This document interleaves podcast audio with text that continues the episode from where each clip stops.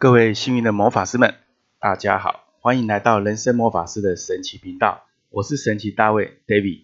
这次我们来聊聊关于如何提升你职场人际关系的一种因应跟能力。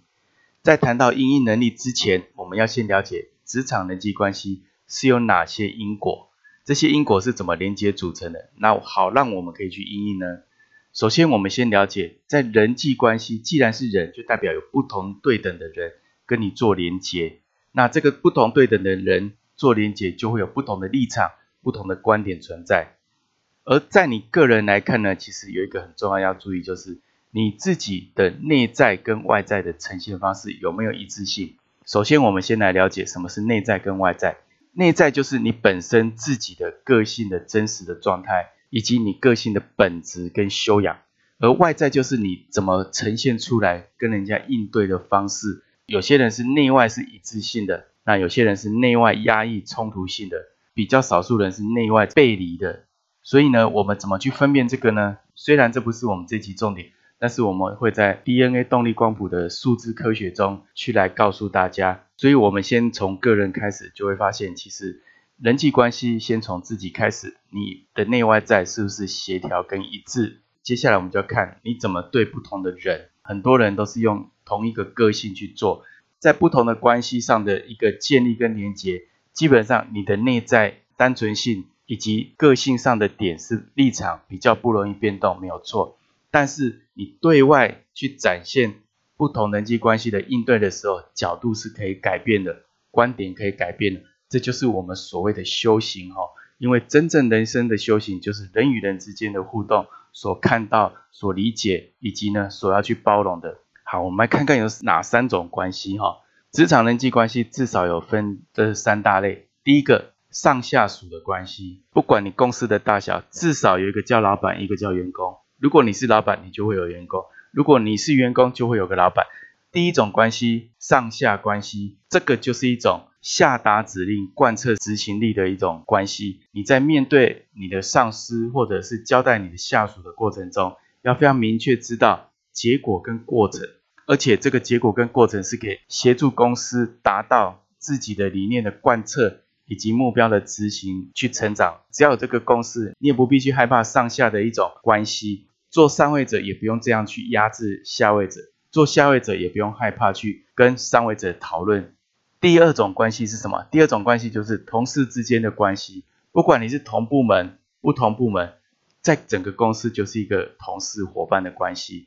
那么呢，在这个过程都是为了合作来贯彻公司理念，达到结果，让公司成长的一个非常重要的共同目标。好，这就是第二种关系，在同事之间彼此的关系上就不会那么严肃，但是彼此的分界立场一定要抓住。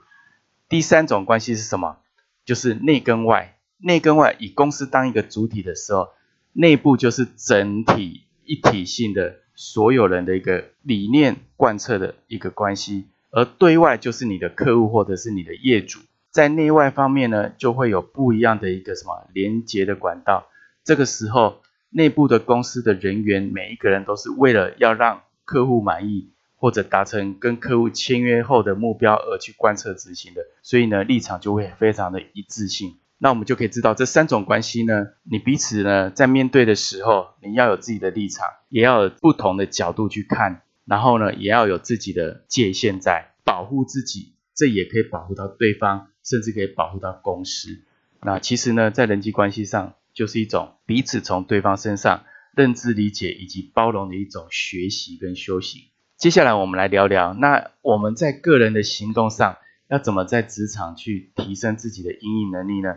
给大家三个建议参考。第一个，你要确认人际关系的应应能力，首先要知道我跟不同的人际关系的沟通管道是什么，然后我借由这些沟通管道，我怎么去表达自己以及去理解对方。好，这个很重要，很多人都不知道什么叫沟通管道。比如说我今天要跟老板讲话，公司很大，你见不到老板。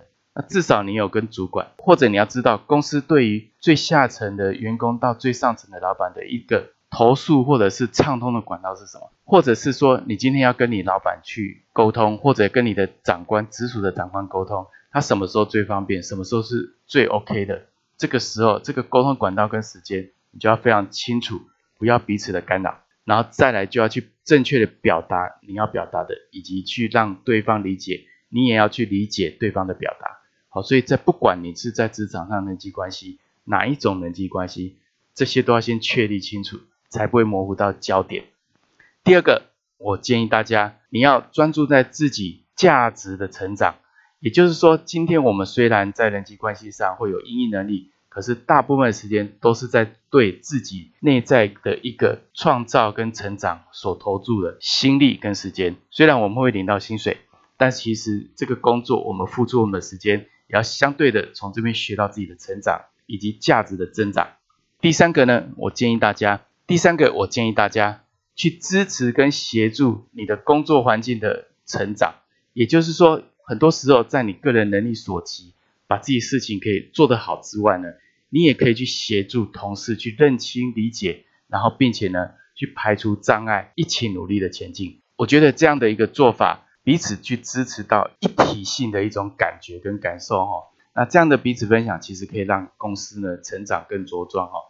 好，就是这三个行动焦点，我们可以在上班的时候、工作事业的环境当中呢，去努力学习的三大成长指标。我们在人际关系的因应的一个因果上呢，就有自己跟自己，还有上跟下，还有同事之间，以及呢公司内对公司外，也就是公司一体性对外面的客户，这些都是有立场跟界限的，然后角度也会不一样。接下来就是我们在公司的人际关系中的成长上，我们可以专注聚焦在三个层面。第一个就是人际关系上的沟通管道跟沟通的技术，如何去正确的表达、理解跟认知。第二个就是专注在个人价值的成长上。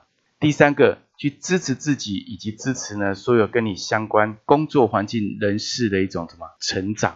所以呢，我建议大家，其实人际关系就真的是你生命蓝图的一个很重要的成长要素，不只是职场，还包括你所有职场之外的。家人的这些关系都是生命蓝图中很重要的一个成长的因素。好好学习沟通，好好学习怎么样的去认识自己。一个简单的小小改变，你我都可以做到，奇迹就展现在每个行动之中。如果你觉得这期节目对你有帮助，欢迎分享给一位你关心的家人或朋友。透过爱的分享，让我们都幸运满满。也邀请大家订阅、下载、分享。人生魔法师的神奇频道，支持赞助 David，在每周一到周五的晚上，我们空中再见。